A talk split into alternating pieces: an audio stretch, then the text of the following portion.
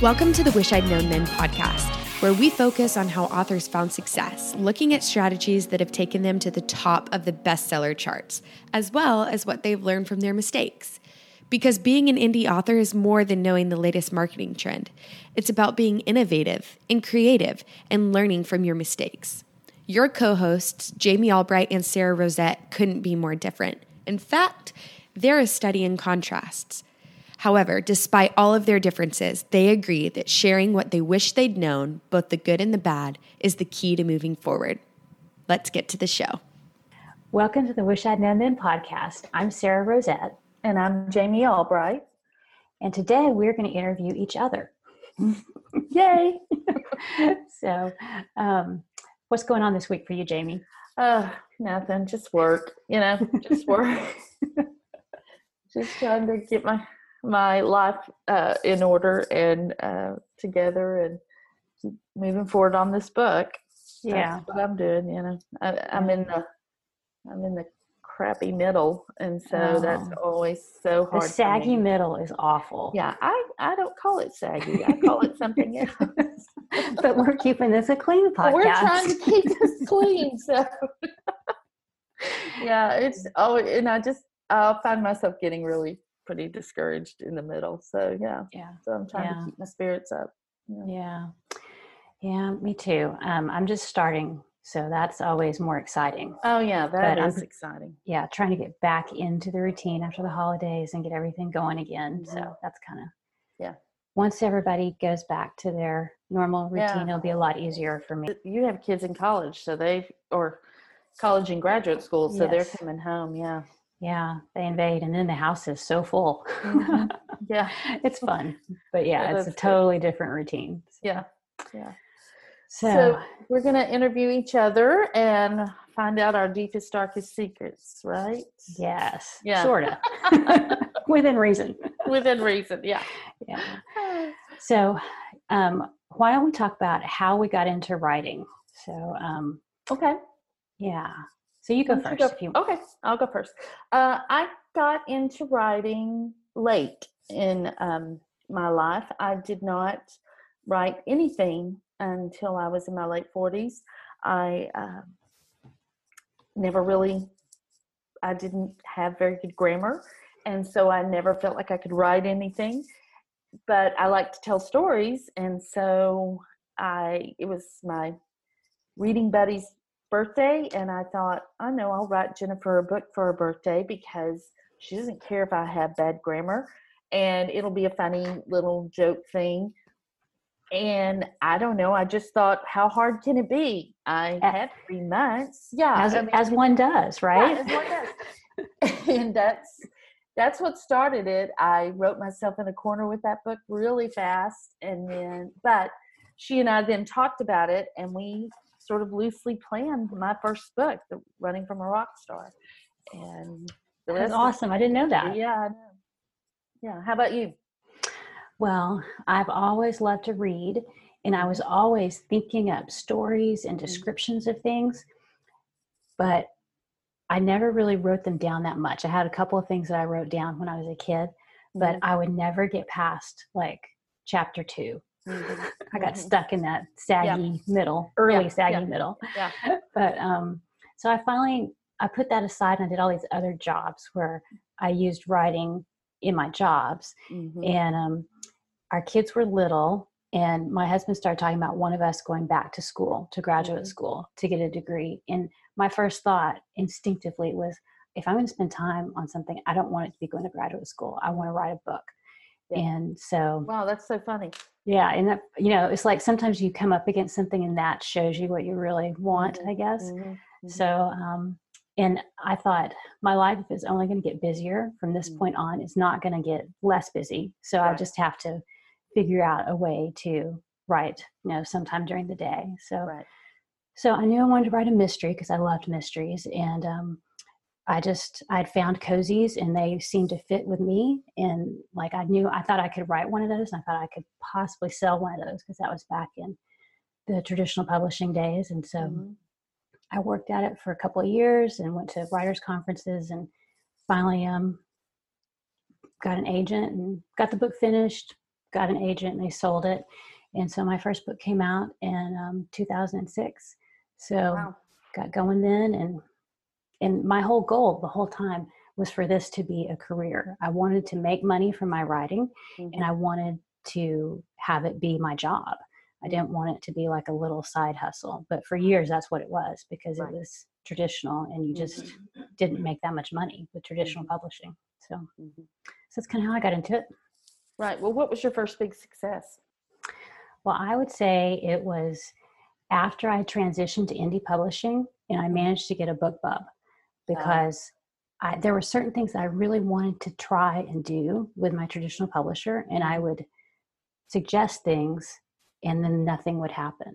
And so when I got that BookBub, and I, it was a, I think it was a paid one back in the early, early days. Mm-hmm. And I had a huge number of downloads. And I remember just thinking, see, I am, I do know what I'm doing. So that was, that was pretty cool. And I felt yeah. like, okay, I think I can make this work. Right. So for our read, our listeners, not our readers, our listeners um, who may not know what a BookBub is, can yeah. you tell them? So BookBub is an advertising platform that you can apply to them, and they will advertise your book to their list of readers. So they have this huge number of readers in very specific categories, and you can say, I would like to advertise to mystery readers, and you put your book on sale. They promote it for you basically to their list, and it can just really um, just take you to a whole nother level, especially yeah. back then. This was in yeah. like twenty fourteen. Yeah. And I mean, they, for a long time, they've been the holy grail of a- yes. advertising. Um, people say now they have a little bit of mixed results, but I still, I still think I'd yeah. still pay the money. If they yeah. take my money, I would still uh, do one, because I think that they are pretty powerful still. Yeah, I agree. So what about you? What was your first big success? Uh, I would have to say my first book was my first big success. Which is a huge accomplishment. It, it is, it is. But, you know, it, it wasn't It wasn't like I just put it up. I, I spent a year learning indie publishing before I put the first book up. So I learned to advertise, and I learned I learned to um, identify my readers and, and uh, get the book in front of the right readers and write sort of to market. I really wrote the book I wanted to read. I was fortunate enough that there were a lot of other people that wanted mm-hmm. to read that kind of book too. But yeah, that first book, um, it launched into the thousand, you know, I think it was a thousand thirty or something. Mm-hmm. And it was just crazy. And it was so good. So thank you. Yeah. Thank you. But, it's awesome. Yeah, book. So thank you. So yeah, it really, I, I really was just really fortunate. I worked really hard, but you know, there's always an element of luck mm-hmm. to those things too. So yeah, but you worked awfully hard to get yeah. there. I did. I did. Yeah. Well, I mean, the thing is that, you know, being, well, we'll talk. About we'll come to, we'll come yeah, to we'll come in. Yeah. So um, one of our favorite questions to ask everybody is, Um, what was the biggest wish I'd known then moment? So do you want me to talk about that first, or do you want to go first? I'll, I'll go first, because I was about to say yeah. it. So, so here's the deal. This is what I wish I'd known. I was older when I started this, had very little tech experience, and I really thought that I could not do the, some of the things that other authors were doing mm-hmm. because I had, you know, so little tech experience. But I wish I'd known in those early days that I could do those things. You know, there's YouTube videos, there, yeah. there are other authors. And eventually that's what I got to um, and had either friends help me, or I watched YouTube videos and learned to do it. I'd mm-hmm. screw it up and then I'd do it right. But I let that sort of freeze me a little bit and not um, maybe pursue some things that that I could have done earlier, but I was afraid to do them yeah. because I didn't think I could learn to do them. Yeah. But, yeah. yeah. I, I used, yeah. I came from working in an office, you know, mm-hmm. lots of my jobs were office jobs, and I was used yeah. to having somebody to go to, to say, hey, I don't know how to do this. Mm-hmm. When you're indie, you have nothing. Yeah. And it's like, yeah. you're on your own, and YouTube is your friend. I've yeah. used that many a time. It is. It's true. You can just learn anything on YouTube. So uh, I, and I've used it, and, yeah, I, the first big thing that I had to first hurdle I had to jump was setting up my MailChimp and mm-hmm. um, the Prolific Works link that mm-hmm. I was using for a promo. Oh my gosh, it was horrible. I mean, I spent several days trying to do it. And I couldn't figure it out. And I just thought, well, I'm gonna have to give up. But then I thought, no, I can do this. Mm-hmm. I can do this. And so I asked a friend to help me. We I watched a bunch of YouTube videos, and then, you know, the rest is history sort of thing. Yeah. But yeah, I, it really kind of, before I published, I really sort of put some things aside thinking I won't be able to do those things. I can do these things, but I can't do those things because they required some tech stuff that I didn't know. But mm-hmm. yeah. See, and look at you now. You're like yeah. the ads guru lady. Oh, which that is like very, figured, yeah, I, I mean, it's I, very detailed, and there's lots yeah. of variables, and yeah. you know, you do great with that. No, thanks. Thanks. So, yeah. yeah. Uh, how about you? What's your biggest wish I'd known? Well, looking back, I think I wish that I had not been so head in the sand with traditional publishing. Mm-hmm. And I had, at least if I had had a clue what was coming with indie, with the disruption, mm-hmm. with ebooks, I could have been doing some things ahead of time mm-hmm. because I just had no clue. Mm-hmm. And the first I heard of it was a couple of my writer friends were talking about they were able to pay their mortgage with their indie stuff. And I was right. like, you have got to be kidding me. Right. I mean, that was like good money. Mm-hmm. And one of them lived in California. So, you know, oh, it wasn't wow. cheap. yeah. so, so I started thinking, once I realized what was going on, and I tested it out with a few short stories, and I was making money, and I was like, oh my gosh, but I had no content that I owned. I had no I P because yeah. everything was licensed to my traditional publisher. So right. I essentially had to start over. So I came up, you know, I had a serious idea that the traditional publisher wasn't interested in. And so I decided, okay, I'll do that. And, you know, but if I had had a clue, I could have been preparing, because I had friends that they were dropped by their publisher and they got their books back. And at that time, you know, that was like a horrible thing to happen. The worst thing that could happen. Yes, yeah. It was like the end of the world. But then mm-hmm. when indie came, they've had six books they put up, and they right. were immediately making money because right. there was so little content. Right. You know, so, and I had to totally start over with like a newsletter, because mm-hmm. back in the olden days, we had people sign up, and they would give us their mailing address, and we would their, send a postcard. Their physical address? Yes. And if I'd had even a thought, I could have said, oh, here, also give me your email address, mm-hmm. you know, and I could yeah. have been collecting those. So right. it's like I had to, like I was a brand new baby author starting over, even though I had people who were looking for my books, mm-hmm. I totally had to start over. So, yeah. so basically that's taught me, I'm not one of those people who thinks and looks to the future, mm-hmm. but it's taught me to find people who are good at that yes. and listen to them. and listen to them, yeah, yeah. exactly. Yeah. And, and then do what they say. You know, yeah, basically, just follow thing. along, yeah. Yeah. Have you ever had a mistake that turned out to be a good thing? Oh, well, yeah, the indie thing. Yeah. so, see above. So yeah. basically, because because I didn't see that coming. Mm-hmm. I essentially had to start over. So yeah. I feel like in the end, that's been a good thing, because like I, now I have new content, and I've learned how to do all this myself. So right. it's, you know, if I could go back and do it a little bit differently, it would make the transition smoother, mm-hmm. but I'm very happy where I am. So, right. yeah. Right. What about you? Oh, so many things. Um, but I think that one of the biggest is I, you know, Chris Fox is sort of the, my go-to when I have some publishing questions, and he's nice enough to answer my questions. But I, with my second book, I had asked him about, no, I had heard an interview with him about putting his book on pre-order. And back then you really weren't, because if you were in Kindle Unlimited, but I misunderstood and thought I should put my first book up, my second book up for pre-order at ninety-nine cents. And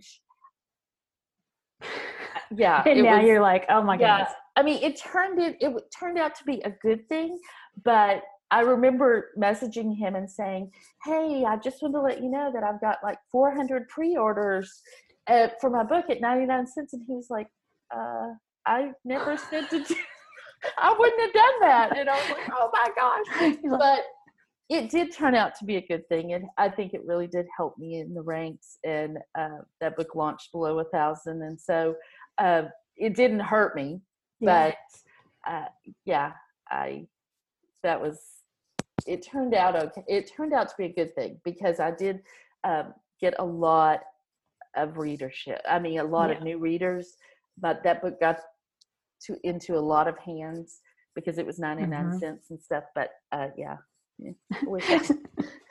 It turned out good, but it was a mistake. I shouldn't have done it. So yeah, but that's but it was okay. Yeah, and yeah. that's the thing is most things, even though they're we look back and go, oh, that's not what we would have wanted to do. Mm-hmm. But either we learned something from it, or it maybe wasn't as bad as we thought yeah. it was going to be. So yeah. I, I remember exactly where I was when I read the email from him that said, I wouldn't have done that. And I just stood there and went, oh, oh. my gosh. Oh, no. Again, we're trying to keep this podcast clean. But there were some things that, that I can't repeat. That we can't repeat right yeah, now. Yeah, we can't yeah. repeat them. Yeah. That's funny. So. Well, so another one of our favorite questions is, um, Um, has there been something that you thought was a great idea? Like you were just so excited. Yeah. And then later you look back and you went, oh, that wasn't quite the best choice. Yeah. Yeah. Yeah. I think mine has to be that same thing. Cause I, knew, I knew I was going to launch at ninety-nine cents. I just, it was the pre-order thing. He wouldn't have put mm-hmm. the pre-order up basically mm-hmm. is what he was saying, but that ninety-nine cent launch, Uh, yeah, I won't ever do that again. Yeah. Uh, I well, just, so, yeah. Yeah. Basically, you did pre-orders before pre-orders were cool. Yes, I did pre-orders before pre-orders were cool, and it did. I mean, the whole ninety-nine cent thing did work. Mm-hmm. I just wouldn't do it again. Uh, yeah. I just my books are worth more than that. I don't think I have to do that to. Um, I'll tell you one that. Well. Yeah, I just don't think I have to do that. I think yeah. that um, launching books at two ninety-nine for me works really well. And yeah, that was a bad two weeks because I had scheduled a bunch of promos during that launch. So I couldn't raise the price, but I just was watching money fly out the window. I mean, literally, yeah. because I sold so many books. Mm-hmm. Um, and now I know that I would have probably sold the same amount at two ninety-nine. And right. Maybe. But that only comes with experience. Yeah, so. Only with experience. Yeah. Yeah. So, how about you? And you've tried it. Um, well, for me, I think for me, something that I thought was really good, then later it turned out to be not so great, was um, with my first series. My first book was called Elusive. And I thought it wasn't a cozy. It wasn't romance. It wasn't a thriller. It was like a, it was classic romantic suspense, like a mm-hmm. throwback to Elizabeth Peters, Mary Stewart type of story. But there's nothing like that right now. There's no category like that right. in Amazon or on any of the bookstores. So I thought what I'll do is I'll put an illustrated cover on it because I want to appeal to cozy readers mm-hmm. because I want to pull some of them in if I can. Mm-hmm. And I'll put it in romantic suspense, in romance, romantic suspense. And right. that way maybe I'll get some romance readers. Mm-hmm. So so I did all that. And my other thing was I there's all this stuff when you're traditionally published about having a non-compete clause yes. and you don't want to compete with your books from your traditional publisher. So one thing I told my cover artist was to go in any direction, just not like my cozies, like mm-hmm. don't make, make sure it doesn't look like a cozy. So it, right. it didn't look like a cozy. And, um, I got, it got picked up by, um, iBooks for one of their promotions. And right. so I get the email from Draft two Digital, hey, it's going to be on this promotion. So I go look at it on the day of the promotion and there's my book and it's an illustrated cover, fun, happy, travel. And then every other book is a man chest. Oh. And I'm like, oh, one thing is not like the other here. No, it is not. It is not. And your books are not man chest books. So. No, and they're not romantic suspense right. the way it's defined now, you right. know. Right. So that was a mistake that I look back on and go, yeah, that did not need to be in that category. And I've since changed the covers. And it took me a while to figure it out. And what happened was um, I applied for that BookBub that I eventually got. Mm-hmm. And um, they said, well, we like it and we want, but we want to run it in cozies. And I was like, but it's not a cozy. And so the answer was basically, that's the closest thing it is. Mm-hmm. And I was like, okay, so yeah. that helped me figure that out. So down, yeah.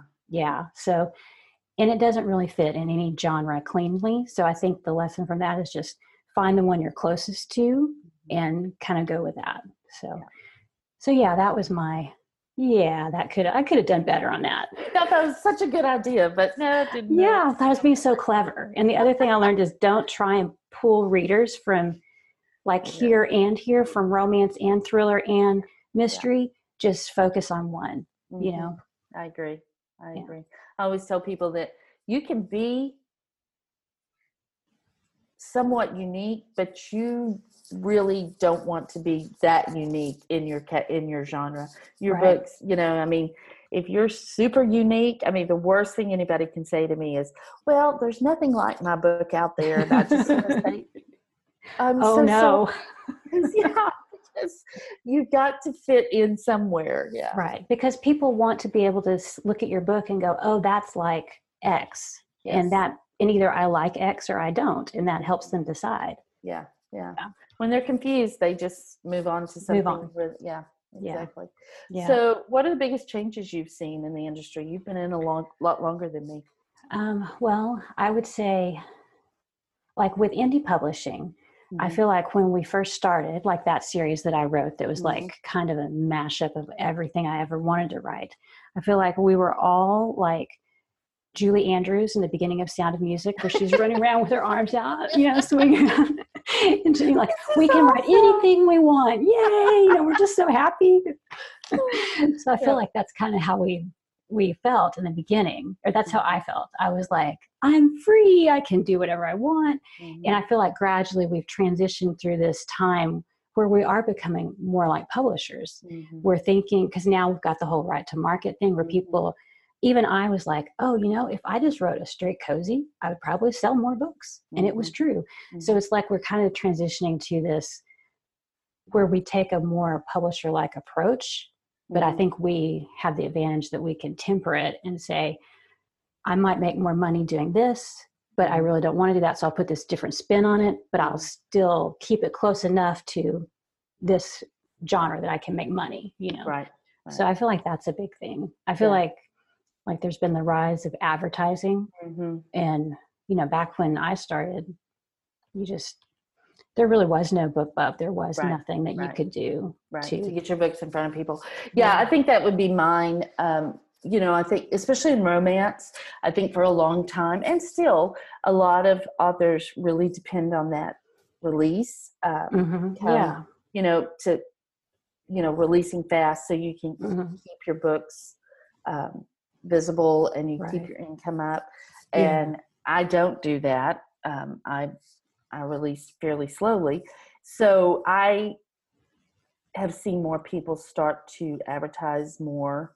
Um, people are a lot more advertising savvy, marketing mm-hmm. savvy than they have been.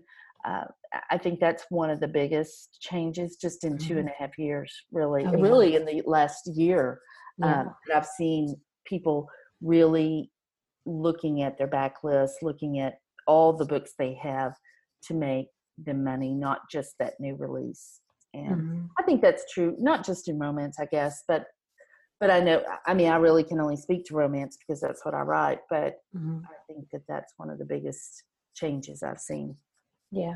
Just I in agree. Two and a half years. Yeah. Yeah. Yeah. I think that's very true. Mm-hmm. All right. So last question, what's the biggest thing you've done to set yourself up for success? Writing, um, marketing, whatever you, whatever you'd like to talk about. For me, I, w- taking that year to learn indie publishing mm-hmm. really set me up, and, and what it helped me do. And then uh, it helped me know that I needed a newsletter before I launched my book. Mark Dawson is, mm-hmm. he used to say that all the time. And I would get kind of mad because I don't, I didn't have anything to give anybody, but I was able to get into a promotion that they promoted the first three, well, it was a preview of the book. They don't, those are harder to do now, but at the time those really worked. And I was able to get twelve hundred people on my email list before my book launched. And that helped That's me huge. To get my book in front of the right readers from day one. And that was huge, just completely yeah. huge for me. So yeah, I, I really do sort of attribute most of the success I've had to that one thing, because without that, I would have, my book would have floundered trying to find an audience. And so being able to start with an audience really helped. Mm-hmm. Yeah, I agree. Mine. What about you? Um, I think for me, just being able, being willing to pivot and say, okay, this, like, like looking at being traditional and then looking at indie and saying, man, this looks like it could be a really good thing. Mm-hmm. And then, you know, just going ahead and doing that. And, but, you know, I would always test things out. Like I tried mm-hmm. it with short stories and I was like, okay, right. I think this is going to work. Right. And, because you're pretty cautious. Me, I would yeah. have just jumped right in. But, but see, you're, you're pretty... cautious too. You took a year. so yeah, yeah, I do differently. Yeah, yeah, yeah. I I'm like very risk averse. Mm-hmm. So, yeah. but um, like doing that, and then like deciding to do to launch the new series, the historical, mm-hmm. because mm-hmm. the uh, prevailing wisdom is a series is good, but a long series is better. So like if you can have ten, fifteen books, you know, you right. can really, you can sell that first book and right. make lots of money in the sell through. Mm-hmm. But so I had a couple of series that had six, seven books, and I thought, no, I really want to try this historical. So right. I started with that, and that's basically starting over in a new genre, mm-hmm. but I've loved it. And I think it's been business wise, it's been, it's like my best selling series. Mm-hmm. So I think just being able to maybe stay on one track and learn what you need to, but then pivot a little bit if you need to right. switch to something new. Not being afraid to pivot. Yeah. Yeah. I think, I think that's, I think that the authors who are able to pivot are the ones that are going to have, have the longest success, you know, the, yeah. the longest career, the, the, the more success, because things change all yeah. the time. And yeah, I was going to say, nothing ever stays the same. Right. Yeah. If you're Kindle Unlimited like I am, I mean, we could wake up tomorrow and get it with an email that says things are different one hundred percent.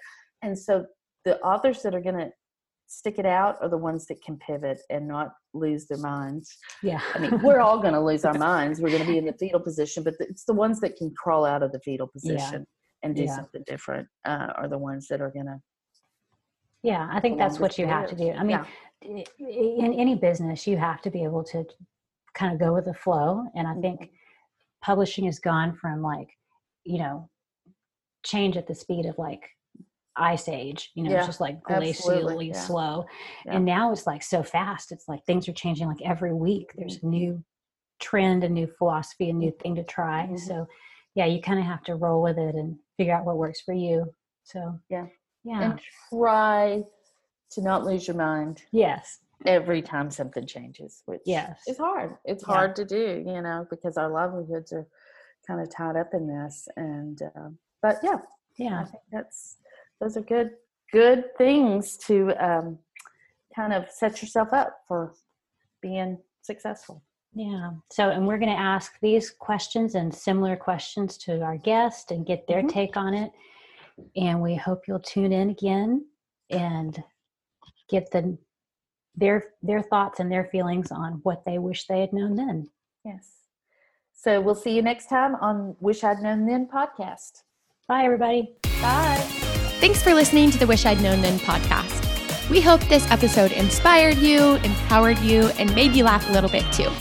If you loved it, tell your friends about it. And if you feel so inclined, leave us a review. We look forward to being with you again next week.